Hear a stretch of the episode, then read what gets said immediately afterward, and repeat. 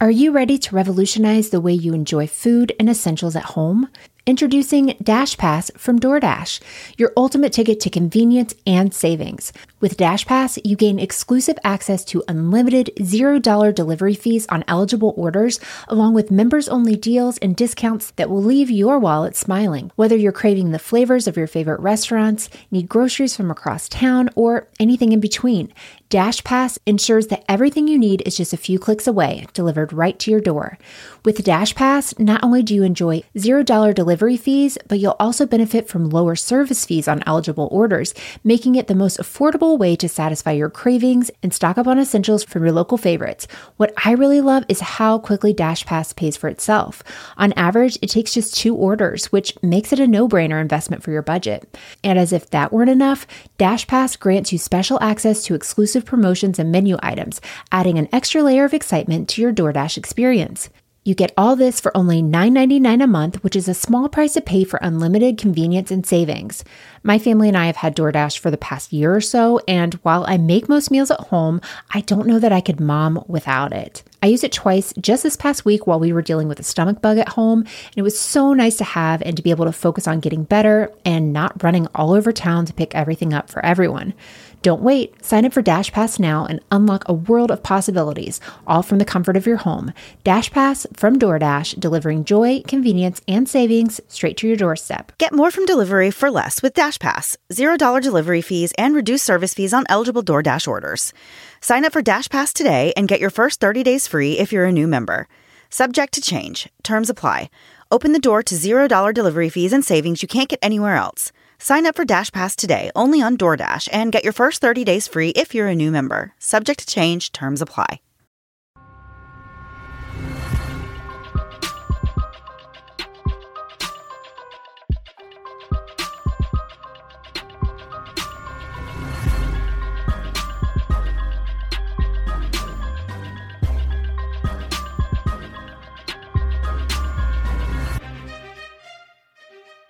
Hey guys, and welcome to the Moms and Murder Podcast, a true crime podcast featuring myself, Mandy, and my friend, dear old Melissa. Hi, Melissa. Hi, Mandy. I see how you switched it up there whenever I mocked you under my breath. Congratulations. How are you? I'm great. How are you? Good. I'm just as good as I was an hour ago when you asked me. Oh. This is our second recording of the night, so we're probably going to be a little punchier tonight. Yeah. Yeah. But that's this is a great case to be punchy on. Yes. Super excited about this one.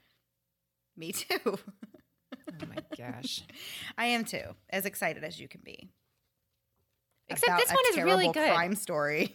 It's not that terrible. This is not a murder story. No, it's not a murder story. Although there is murder in the story, this is not a story about a murder. Oh my gosh. Why don't we just get to it? Why don't we? So we're talking about the 2015 summertime prison break in which 2 murder convicts successfully escaped from a maximum security prison in upstate New York. Their names were David Sweat and Richard Matt. But before we get into the events that led to their escape, it is time for We Out This City. Don't do any more. I don't know if we have to pay for it. Okay. I don't know the laws. Okay. So this week, our story takes place in Dannemora, New York. In 2010, the population of Dannemora was 4,898 people. Very, very, very small. Yeah, for sure. So Dannemora is located on the Upper East Side of New York State, sharing a border with Vermont, or it's rather close to Vermont, I should say. And for those of you that have no idea where anything is in New York except New York City— That's me. Me too. It is located about 5 hours north of New York City. So it's kind of like when people are like, oh, you live in Miami? No, actually, we don't. We live 5 hours away. We live 5 hours away. So Dannemora was named after a city in Sweden named Dannemora. And that city only has 213 residents, sort of like a sister city to the Dannemora in New York. It reminded me a little bit of an episode of Parks and Recreation that Mandy, I'm not even looking at her anymore because she's just going to roll her eyes, called Sister City with Fred Armisen. It was one of my favorite episodes. But they have like the sister city come in and they think like, oh, it's going to be this great thing and we'll be great friends, but they're like super offensive. It's terrible. I love it. It's wonderful. Both of these cities are actually mining towns. So they're not really cities. Both of these towns are mining towns. In fact, Dannemora opened a prison in 1845 in order to use prisoners in mining operations. And this week, the focus of our story is on a state prison in Dannemora. So the real story, as we said, is about these two prison convicts who escaped from this prison. And I wanted to kind of go into a little bit about why they were in prison in the first place, because those two stories individually are actually very interesting. So the first one I want to talk about is David Sweat. He came from a broken home, kind of was sketchy schooling. That's literally the term that I read, sketchy schooling. So I don't know if he just like went to like a sketchy school or if his or if he like didn't go to school. Education was sketchy. Exactly. So I don't know exactly what the deal was. He didn't have a great five-star education, apparently. He was always causing trouble. Him and his cousin would get together and they would just do bad things like sell drugs, and they would occasionally live on the streets together. And eventually David got a girl pregnant. So David had a distaste for the police, and he kind of would joke around. I guess it's not really a joke when you say these things, but he would always say to like friends and family that if he ever got caught doing any of these terrible things he was doing, that he would just have no problems killing the police officer. He had a long rap sheet, and at the age of 17, he was sentenced to 2 to 4 years for attempted felony burglary.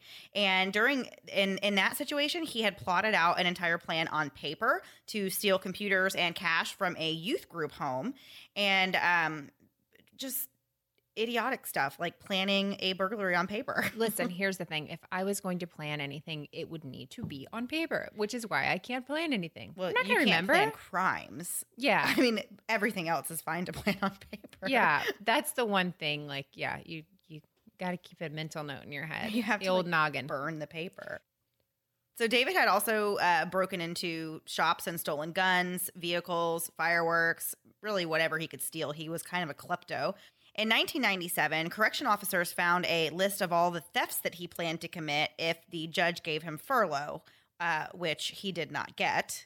Can't imagine why. Yeah. After that list? On July 2nd, 2002, David and a couple of accomplices stole a 1979 Winnebago. The camper was part of a plan to burglarize a gun shop in Great Bend, Pennsylvania, and then live in the camper in hiding. That is an old Winnebago. Yeah. Even in 2002. Yeah. What is it, 23 years old? Those things don't last forever. No, I guess they do. Yeah, I know. But also, like, this sounds like a plan that I would come up with when I was, like, 14. Like, I can handle living on my own. Let me go get a Winnebago and live in the woods. Like, oh, yeah. You know, like, that's not going to work. Oh, I planned on living in the woods several times. I did, too. I had, like, a list of things I was going to take with me. Like, all the things I would need, and none of them were important. Like, no. It was stuff like shampoo. Because you want your hair to be fresh when you're living out among the mice and snakes. No food, no water. Mm-mm. No plan. I literally just had ways to, like, look nice. Yeah. For when you were captured? I don't know. Yeah, I don't know. On July 3rd, 2002, the very next day, David met his accomplices to plan this gun theft that they were going to do. The three men headed to Pennsylvania around 11:15 p.m., and they stole a truck to get there. And all three of the men were armed at this time. They ended up ramming this truck into the front door of the business that they were going to rob, and they ransacked it and stole handguns, long guns, and knives. And then around 3:30 in the morning, they parked at Grange Hall Park to move the weapons into David's 1990 Honda. So a sheriff's deputy named Kevin Tarsia spotted the vehicles parked at the park and was probably curious about why they were there at that time of the night or early morning, and he went over there to investigate. David's two accomplices took off and hid while David got under the truck to hide. Why would you get under the truck? Well, that feels very Breaking Bad-ish, doesn't it? Like, let me just get under here and everything will work out. Yeah. Not the worst idea. He could have just stood there. So the deputy got out of his patrol car and saw David laying under the truck, and in one hand he had an assault rifle, and in the other hand he had a Glock handgun. So he said a few words to him, like, put the guns down, and David refused. So the officer attempted to draw his own weapon, but then David came out from under the truck and opened fire on the deputy, hitting him several times. He actually survived a couple of shots. He was wearing bulletproof vests, and he did survive getting hit a couple of times, but he was, injured quite a bit, and he was on the ground. And then instead of just getting out of there, David got in the car and ran the officer over. Wow.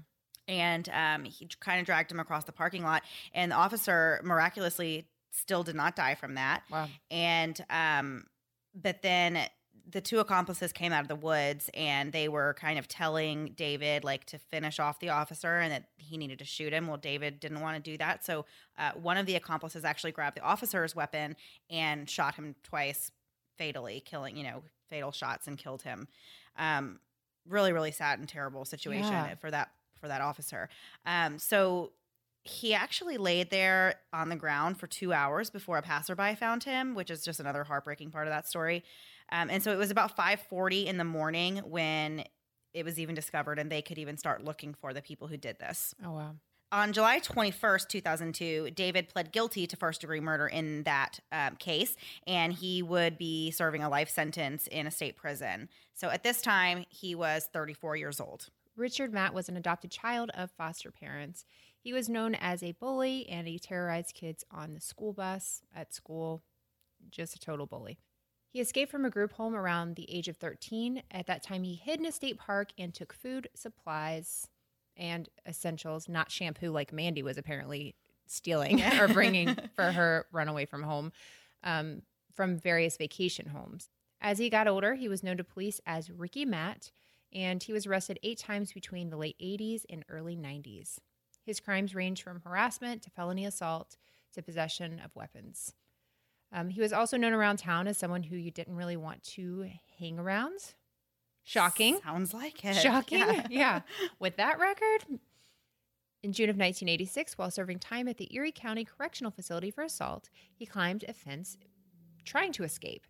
He was able to evade the police for 4 days and was apprehended at his brother's house. So they've already got like a living that escapee life. Yeah. Hashtag escapee life. Yeah. But they're already doing that and like living out like among the elements. I don't know. They've been doing this for a while. This is not his first. This is not normal. Exactly. In 1991, this one blew my mind. He convinced another prisoner to pay $15,000 bail to get him released while he was awaiting trial for rape. How did the other inmate have $15,000? Right? What am I doing wrong in my life? Why didn't he use it to get himself out of jail? That was my question. Like, if you have that kind of money, why aren't you getting your own bail? Yeah, like, well, yeah. I guess maybe they did not have bail or on the themselves. Option? Yeah, maybe not. Yeah. Maybe not. So why not? Let's just give it away. Or, you never know. This guy seems like he was very, as we get on with the story, very manipulative and stuff. So who knows what he was sold to get somebody to pay $15,000 to bail. December 3rd, 1997, Richard's boss, William Rickerson, went missing.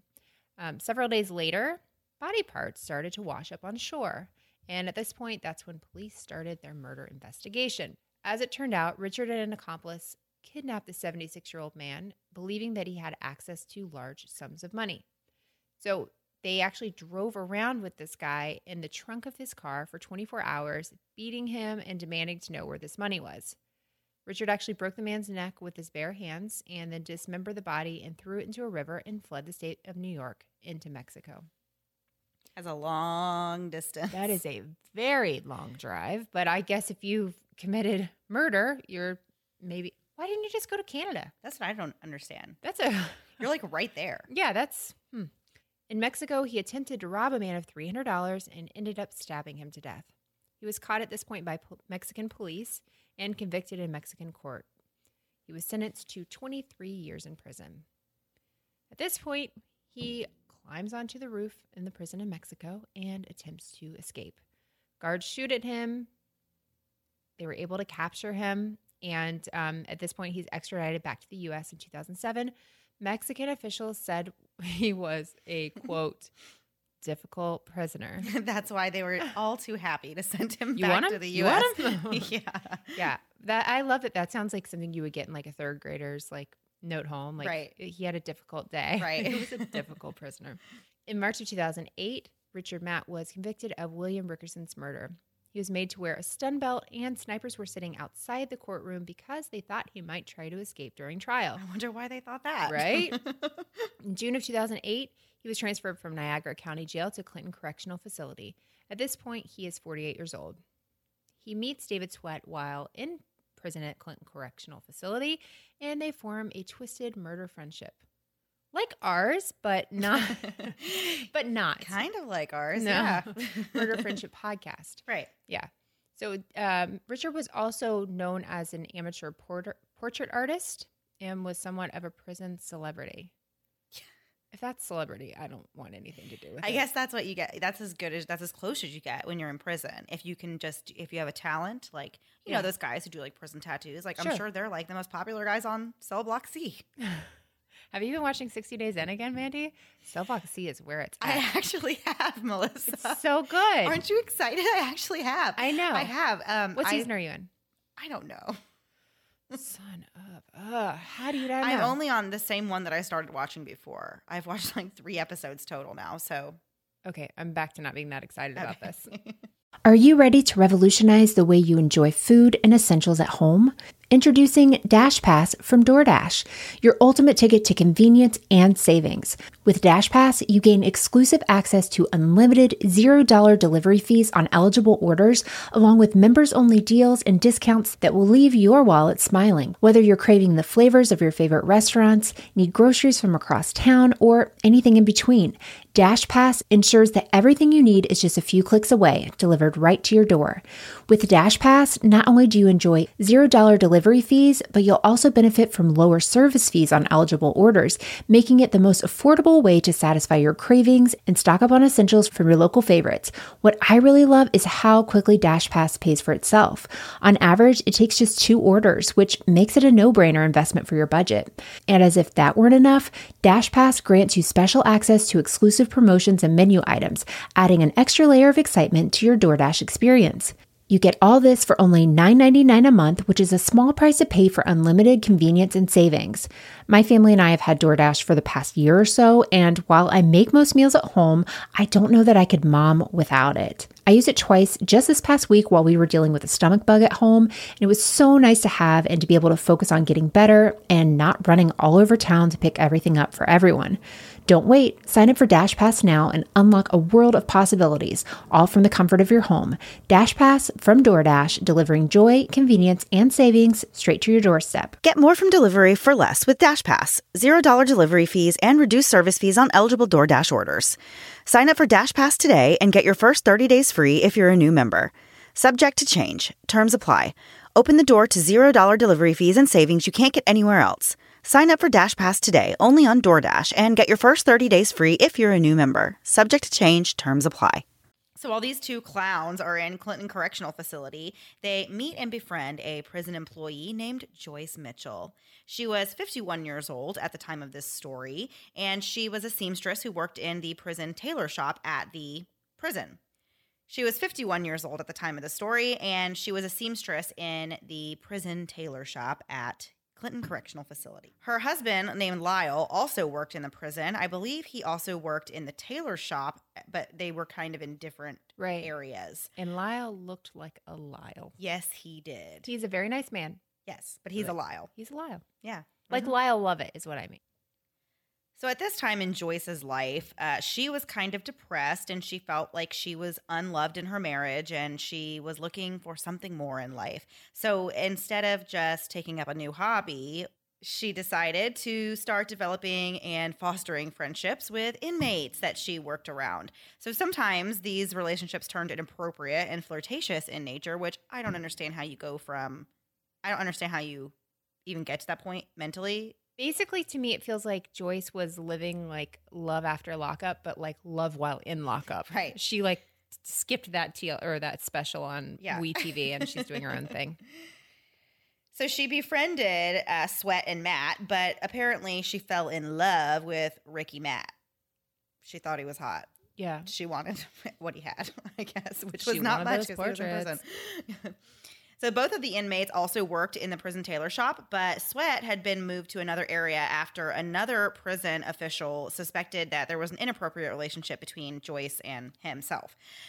Later in 2013, Joyce started doing these little errands for Matt, and she would call his daughter for him. And at one point, she had called to ask. It started off with simple things like she called to ask if she had received this portrait that her dad had sent or something like that. And then it turned into she would just be regularly in contact with this inmate's daughter. Right. And had said that, like, oh, well, the daughter was thrilled because she felt like she had someone on the inside who was looking out for her dad and cared for her. Yeah.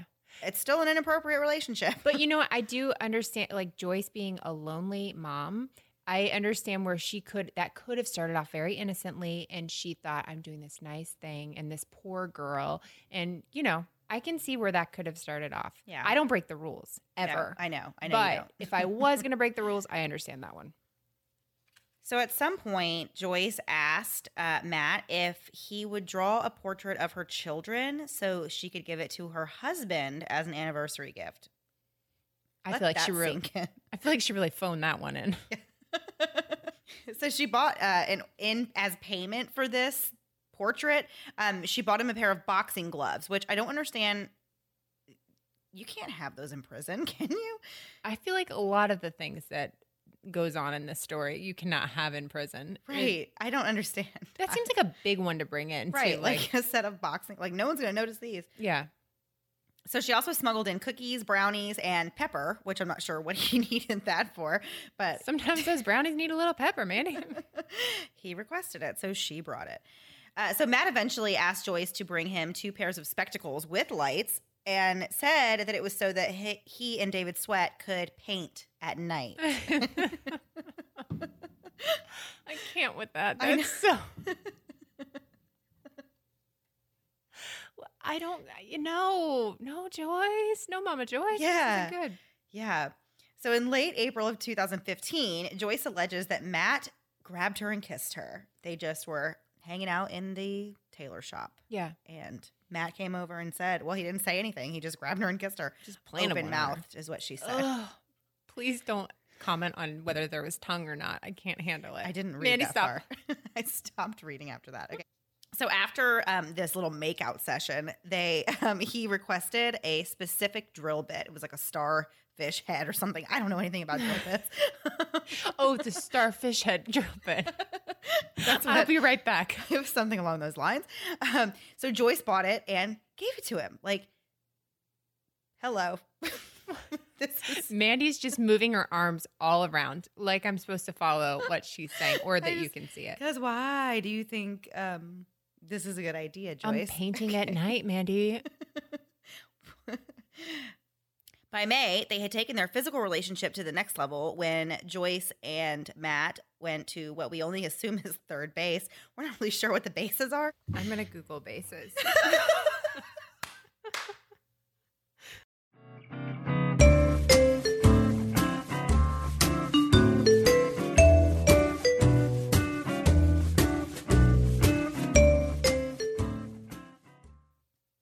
So after they had gotten to third base, they just kept on going with their baseball game, I guess you would say.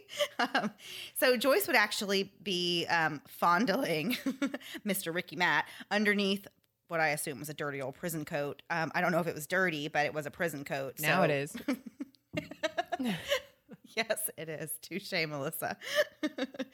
So meanwhile, Joyce was taking sexually explicit photos for David Sweat and writing him sexy notes. But allegedly, she did not have any sexual contact with him. She just she only had eyes for Ricky Matt, but she was still she had photos for the other one? Yeah. Later in May, Matt asked Joyce to bring him some hacksaw blades, which should have been red flag warning bells and a big yellow sign that said turn back now. But he told her they were for making frames, I guess, to frame his wonderful portraits. And instead of just turning them in, she decided that she would help them get these hacksaws into the prison. And the way she decided to do that was to hide them in a block of frozen hamburger meat. Sure. Right. So Matt told the guards that this hamburger that was coming in was for goulash. Speaking of food, Mandy's going to share a little bit about this week's sponsor. As a mom, it's important to me that my kids learn to love a variety of healthy food options. But anyone with kids will tell you that it's not always easy to get them to eat what I call sad chicken and boring vegetables. We recently tried the Picky Eater, kid-tested and approved family meal plan from HelloFresh. Each box is made up of fresh, responsibly obtained ingredients from carefully selected farms and highly trusted sources. My kids loved the pineapple chipotle chicken legs with jasmine rice and roasted snap peas, and I loved not having to plan dinner, spend money on takeout, or worry about hitting the store for those last-minute meal ingredients. HelloFresh believes in making cooking feel less like a chore. They keep the recipe simple and easy to follow, with all the ingredients coming in pre-measured labeled kits, so there is no guesswork in creating these meals. The best part is the recipes only take around 30 minutes from start to finish. There are many benefits of subscribing, but my personal favorite has been getting out of my comfort zone and discovering new delicious recipes. For $30 off your first week of HelloFresh, visit hellofresh.com/momsandmurder30 and use code momsandmurder30 at checkout. That's hellofresh.com/momsandmurder30 and use code momsandmurder30 at checkout.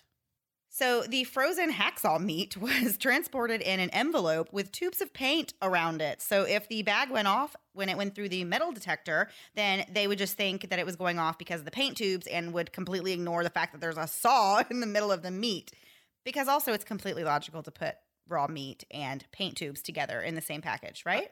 If you shop at Food and Stuff that was also on Parks and Rec, then you get your food and your stuff. Yeah, it makes sense.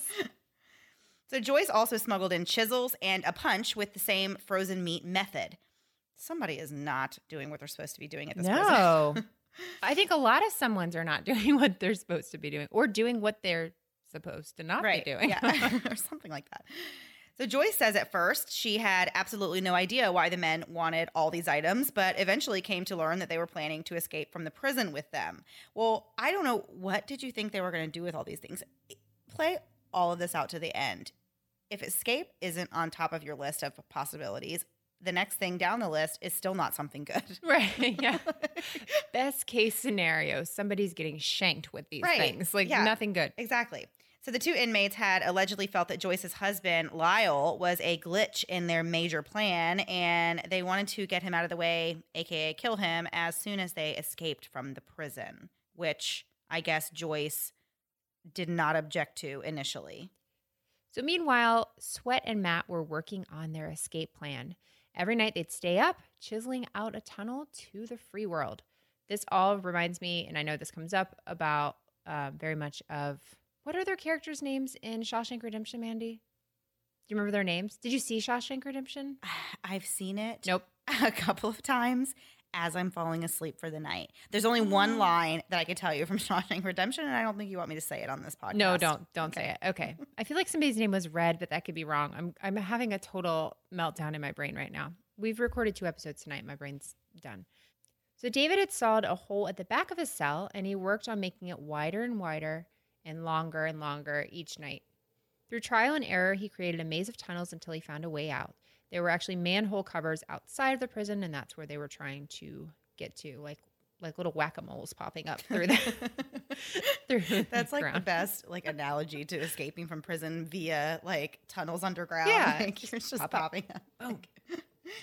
There were obstacles. At one point, Sweat tried cutting through concrete, but heat from nearby steam pipes became so unbearable that he had to rig up a fan from his cell and use electricity from the tunnel's lights, which Mandy pointed out, why were there lights down there? Yeah.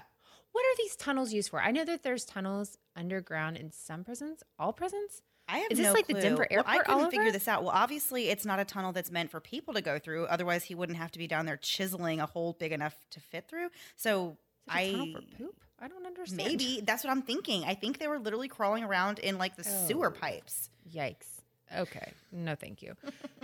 So all the while, no one in this prison is doing their jobs, and nobody's checking on these guys.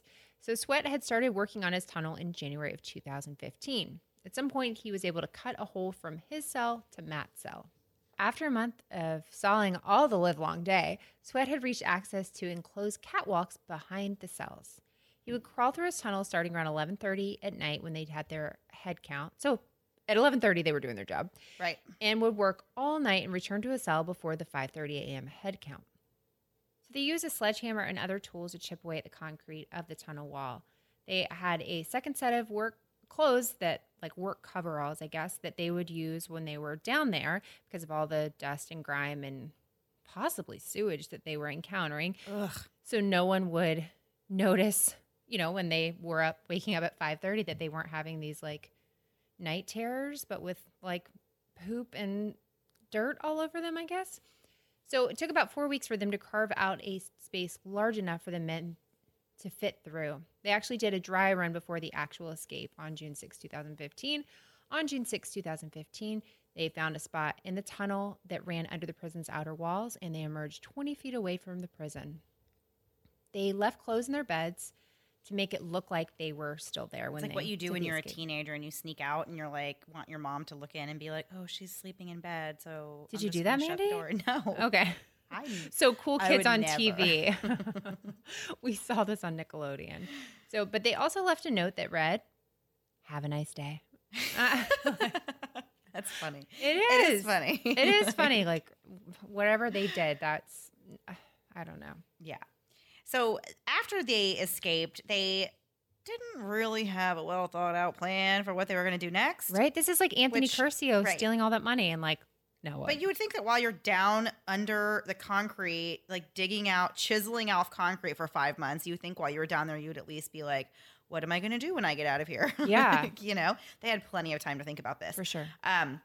So Joyce was supposed to pick them up in a getaway vehicle, which was a Jeep, which is a vehicle they chose because, again, they were all planning on going out to live in the woods, which Joyce should have known better at this point in her life. 51, you should definitely realize you can't just go live in a Jeep in the woods, but she was on board for it. So she was supposed to drug her husband. So one of these inmates had actually given her two pills that she was supposed to give to her husband that was supposed to make him like sleepy and knock him out so that he wouldn't question where she was going when she went to go pick up these inmates, because she had already told them like, I don't go anywhere without my husband. He's not going to like, it's not going to fly for me to be like, oh, I'll be back, honey. Like, you know, he's going to want to know where you're going.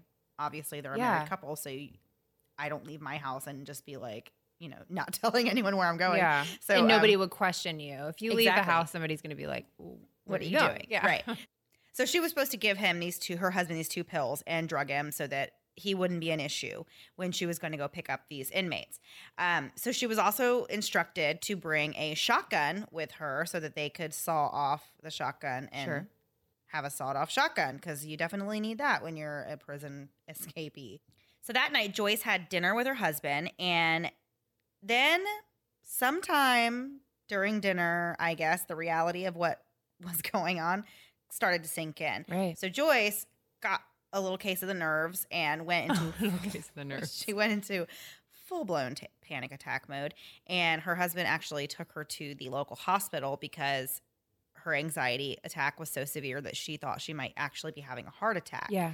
And really it was just the crushing weight of the reality that you just helped to murder convicts escape from prison. Right. And now you're supposed to pick them up and they want to kill your husband. And at this point, Melissa, this is Melissa's favorite part. It was at this time when she said, I knew I was in over my head. Like, really? Now you know you're in over your head? Like when you're sliding stuff to them or groping them or rounding bases, at no point are you like, too far, Joyce, too far. Yeah. So when Joyce failed to show up to pick up the men, they fled into the woods nearby. There were hundreds of New York State troopers, correctional officers, federal and local officers, and bloodhounds helping in the manhunt. They chased leads all over the state of New York, with sightings reported as far as Philadelphia. Apparently, Ricky Matt was in poor physical shape, and he just couldn't keep up with David Sweat, who was growing more and more irritated with the old man. And he was also kind of mad at him because they had broke into a cabin that they had found in the woods, which sounds like a horror movie. Right. And I guess, I don't know what David Sweat wanted to do, I guess, refuel on water and snacks, but Ricky Matt, he wanted a cargo load. Yeah. Ricky Matt saw a bottle of booze and thought, well, I've been in jail a long time, so I'm just going to sit here and get drunk, which is really, I agree, not a good idea when you're on the run, because you got to have your wits about you. But also YOLO. Yeah.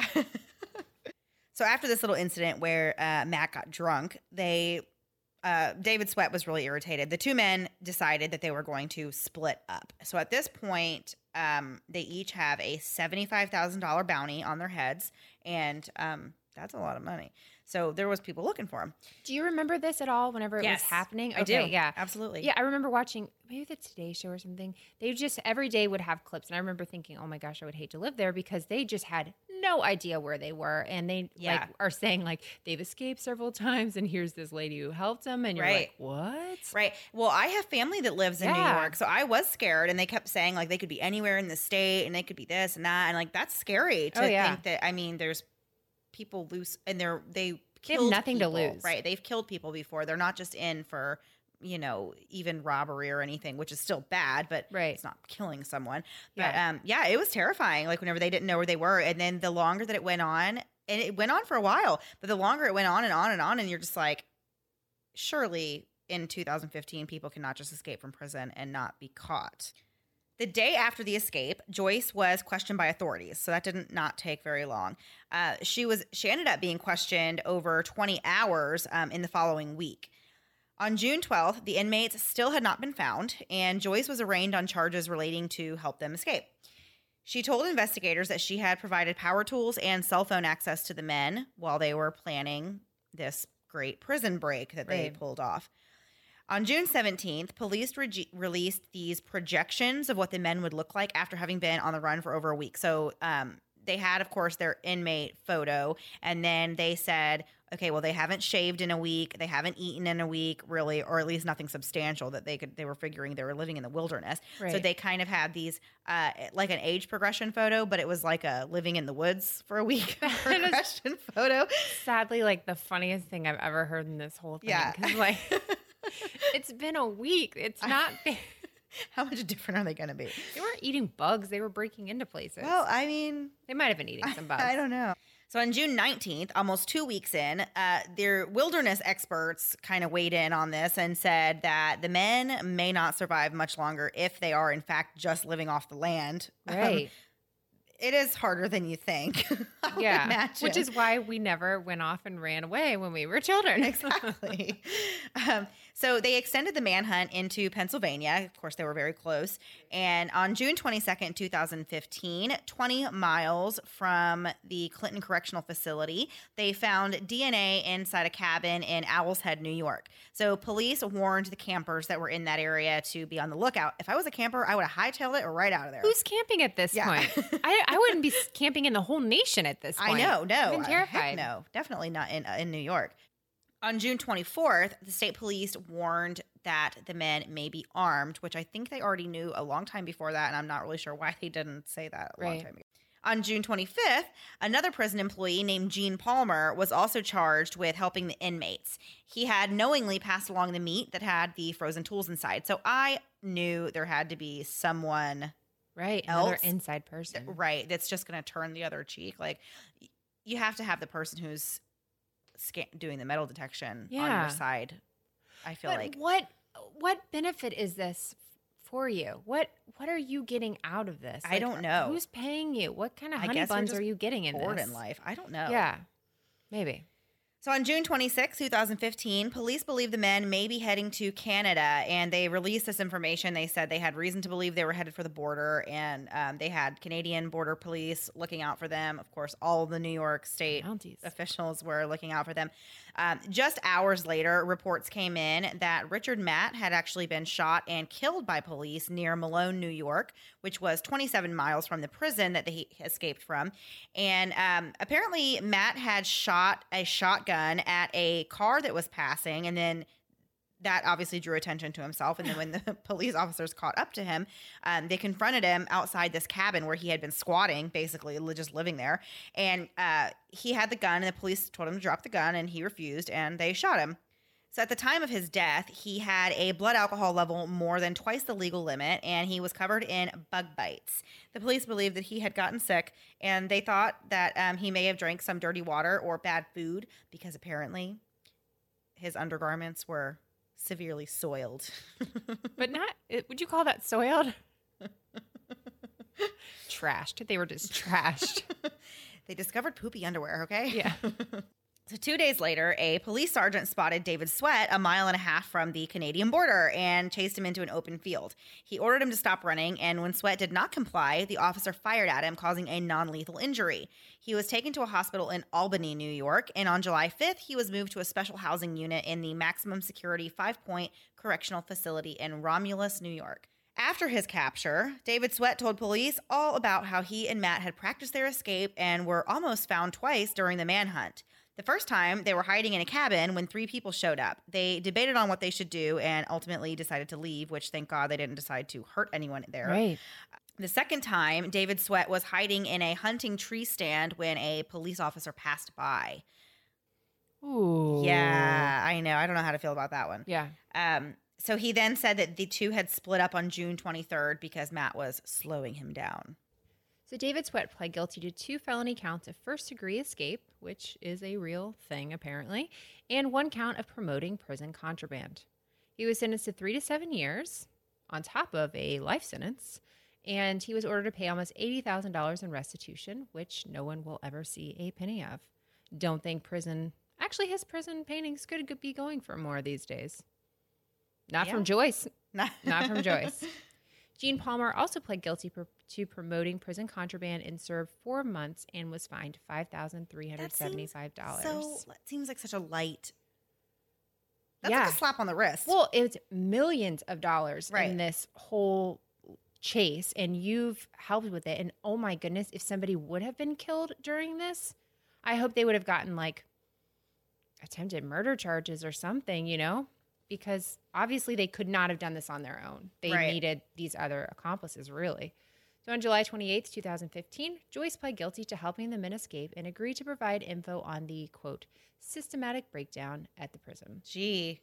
Yeah. She would not face sexual assault charges. Because whenever you work in a prison, even though you are all consenting adults, apparently, it's still considered assault when a prison worker has sexual relations with an inmate. Yeah. Right. Whether they agreed to have sex with you or not. Yeah. Right. The manhunt totaled $23 million in cost to the state of New York. Joyce was sentenced to up to 7 years for her role in the escape plot, fined $6,375, and the state also wants over $119,000 in restitution. Joyce made a lot of apologies during her court sentencing. Here's one quote. On June 5th, 2015, inmate Matt told me it was the day he and inmate Sweat were breaking out of the facility. I know I had agreed to help them escape and run away with them, but I panicked and couldn't follow through with the rest of the plan. I really do love my husband, and he's the reason I didn't meet inmate Matt and inmate Sweat. Yeah, I'm not buying any of that at all. Like, she upsets me so much.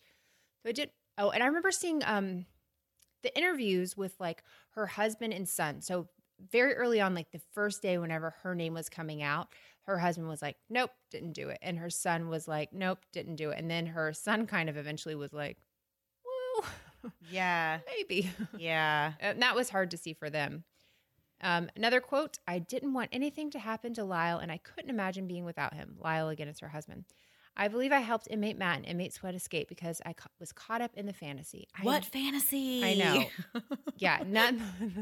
Best case scenario. Come on, Joyce. Just play best case scenario over and over again. I enjoyed the attention the feeling both of them gave me, and the thought of a different life, Mitchell said in the documents. What different life? Yeah. It doesn't seem like it's going to be that great of a life there, Joyce. You're going to be on the run and filled with bug bites and poopy. And living in a camper or a Jeep, even worse. I mean, poopy pants. A life of poopy pants. So Joyce is still serving her sentence. Her husband Lyle has been sticking by her the entire time. He says that she has, quote, a heart of gold and has forgiven her. He forgave her literally in the very beginning. But the upsetting part is he's like really fighting for her. Like he cannot believe Gene Palmer got such a light sentence, and I agree that dude got a light sentence in comparison, but I feel like she was not the mastermind of this, but she was pushing these things forward. She was very involved. She was very aggressive. Right. Very aggressive. I agree. Yeah. And I do feel bad for the husband because like you said, like it really is heartbreaking. And like I can understand for him, like in some way psychologically, like he feels like she saved his life because she didn't go pick these inmates up and like allow them to kill him, you know? Right. So he's like, oh, she really does love me, which is a really twisted love story. But he is standing by his woman. And he is waiting for her to get out of prison in a few years. I mean, there's only like 4,000 people in that town. Probably didn't have, sure. So when Joyce gets out of prison, she really wants to pursue a career in criminal justice. That made me laugh so hard. As what, Joyce? As a criminal? I don't understand. What are you doing? How to get away with crimes. Not by Joyce Mitchell, because she can't do it. She appealed for parole in 2017, but was denied. A Lifetime movie was made entitled New York Prison Break. The Seduction of Joyce Mitchell. Mandy looked for this online, but could not find it for free. I actually couldn't find it at all, not even for free. I would have bought it because I wanted to. There was a Lifetime movie, but then they also did a documentary that was like more the real story. Mm-hmm. And I could find the title of the documentary. I could find the title of this movie, but you cannot watch that anywhere. Maybe it's for the best. And there was also like a 2-part interview on the Today Show with Matt Lauer, and all I could find was a 5-minute clip, and I was really mad about that too. Like, aren't there archives of interviews? Like, why couldn't I find that? Good question. We're Very not that good. Irritating. We're not that good at the internet either. So that no, we're not. Yeah. So that's our story on the Great Prison Break of 2015, and by great I mean terrible. What a hot mess that was. Yeah. So not murder, something different. Right up our alley. Yeah. Yeah, I like doing non-murder cases every now and then. Yeah, if you have cases that are wild and crazy, lots of twists and turns and stuff, send them to us. They don't all have to be murder. In fact, we welcome a non-murder story. Yes, we do. We do. Before we go, we had a couple quick hellos to do tonight. Mandy? Yes. What you got? So we want to say a shout out to Alicia Mazzetti. She is a friend of a longtime listener of ours, Stacy P., who is also a member of the mod squad of our Facebook group. Don't call it that. I like calling it that just because it's so corny. Ugh, you know, it bothers me. So I love that. So hi, Alicia. Thank you for listening to us. We appreciate it. Thank you, Stacy, for forcing your friends to listen to us. Yeah, we appreciate it. That's probably where most of our listeners come from, Stacy forcing people. Yeah. Yeah. So a week or two ago, we were on the Sip and Shine podcast with Carrie, and that was so great and wonderful, and make sure you check that out. She was recently on for Crying Out Loud this week. She was talking about her son and mental health issues that he's had and how their families worked through them, and it's really, really a great episode. I don't know why I got onto that exactly, but our other shout out is from a mutual friend of ours, Jodi with Reality TV. Her sister and her sister's daughters apparently really like us, and they like us more than they like Jodi, I think. Oh my goodness. No, I'm just kidding. I like Jodi more than I like us, so they're really doing this wrong. Gee, thanks, Jodi. No, thanks for taking my best friend. You'll be fine. So hi to Jill and her daughters Elise, Emily, and Elena. If I didn't say it right, just let me know, and I'll re-record and just say it in various different names. Elena, Alina, Alana. And just edit in your own head. Just take it out and pretend that's what I said. I'm not good with names. I'm not good with words. It's not my thing. But thank you guys for listening. We're excited. It was nice to hear that you guys enjoy our little show. So, Mandy, before we get going. Yes. Last thing before we go. Okay. We pulled this from our Patreon this week. If you are not on Patreon and would like to support us, see the extra stuff we have, magnets, stickers, all kinds of stuff, check it out at patreon.com/momsandmurderpodcast. This comes from Kiki. She wanted to know if we remember who our first crushes were and how old we were. Mandy, you go first. So I do actually remember this. I was really, really young. And it's so weird because I think somebody in our group was talking about this recently, or I saw it somewhere, a conversation about this. But my first crush, I was probably like 7, and I was in like 1st or 2nd grade. And I had a crush on this little boy and just thought he was the best. And I was like the weirdo who would just follow him around the playground constantly, just hoping that he would be like, I don't know. Leave me alone. Be my friend. Well, anyway, so one day at school, he gave me a present, and I remember it was like wrapped up in a piece of construction paper. Like he had put this little thing in there. Wow, he put a lot of thought into this. Wrapped it in the construction paper. And so I opened it, and it was a legit diamond ring. Okay, so I'm like, in my 7-year-old my life, I'm like, oh my gosh, like your life is already planned for you. Yeah, like this is amazing. So I take it home and everything, and like I show my parents, right? And they were like, wait, they're like, who gave you this? Like, my dad was like, you need to tell me who gave you this because we have to return it to like his mom probably. Oh my gosh. That he probably took it from. So they did. My parents are very honest. They like took it back and talked to the teacher and like, I don't know, somehow they got the ring back to the parents who said, yeah, the kid did take it. It was his mom's like wedding ring that she had just taken. I guess she just didn't wear it all the time. And he had like found it and thought he was going to give it to me for a present. So yeah. Yeah. Nobody gave me anything. This is my story. Sad. I can't even really think of who my first crush was. I haven't liked people in general most of my life, so it's hard to think of this. I know my mom had a friend and her son named Joshua was kind of my friend. And I don't know that I necessarily liked him. I think he liked me. That's normally the way it went. I would not give people the time of day and they just loved me. I'm just kidding. It's still that way. No, not at all. But his name was Joshua. And I remember he wore these like white, I was probably like 7 or something. He wore these like white basketball shorts. And even at that age, I was like, that's so tacky. I hate that. And I remember he got chickenpox and then I got chickenpox and then that was like a whole big deal. Exactly. And I was really pissed about that. Like I did not need to be lumped in with that. But I probably got it because he was like all up in my business all the time. Anytime we played together, it was all around me. So I'm sure he's a delightful person now, but super creeper when I was a kid. But I don't think I liked anybody until like the 3rd grade. And I won't even name the person that I liked because I'm actually friends with them now and that could make things weird. So I mean, I don't think it would make it weird. Are you blushing? I'm blushing. That's hysterical. It's a longtime friend, so I could never say that. But yeah. Yes, that's it. Well, there you go. I don't currently have a crush on them, but I like know their wife and stuff. I can't say that. Oh yeah, that's true. If I haven't said it now, I can't do it. Just know that I used to pick a flower and do that. He loves me not all the time. It was a whole thing. Always he loved me not. So... That's more information that I plan to share. Have a great week, guys. Bye. Bye. Hey, hey, hey, it's Carrie, and I host the Sip and Shine podcast.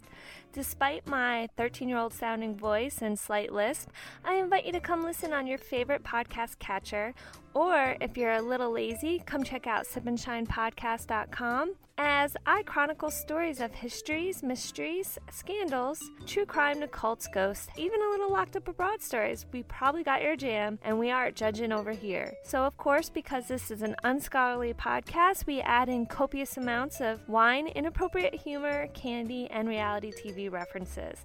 So come pour a glass of wine and sip with me on this hot mess express. Thanks so much for listening to the Moms and Murder podcast. Make sure to check back with us next week for a new episode. You can also find us at momsandmurder.com where you can connect with us via social media. Please make sure you subscribe and give us 5 stars because giving us 4 stars would be a crime. Thanks so much.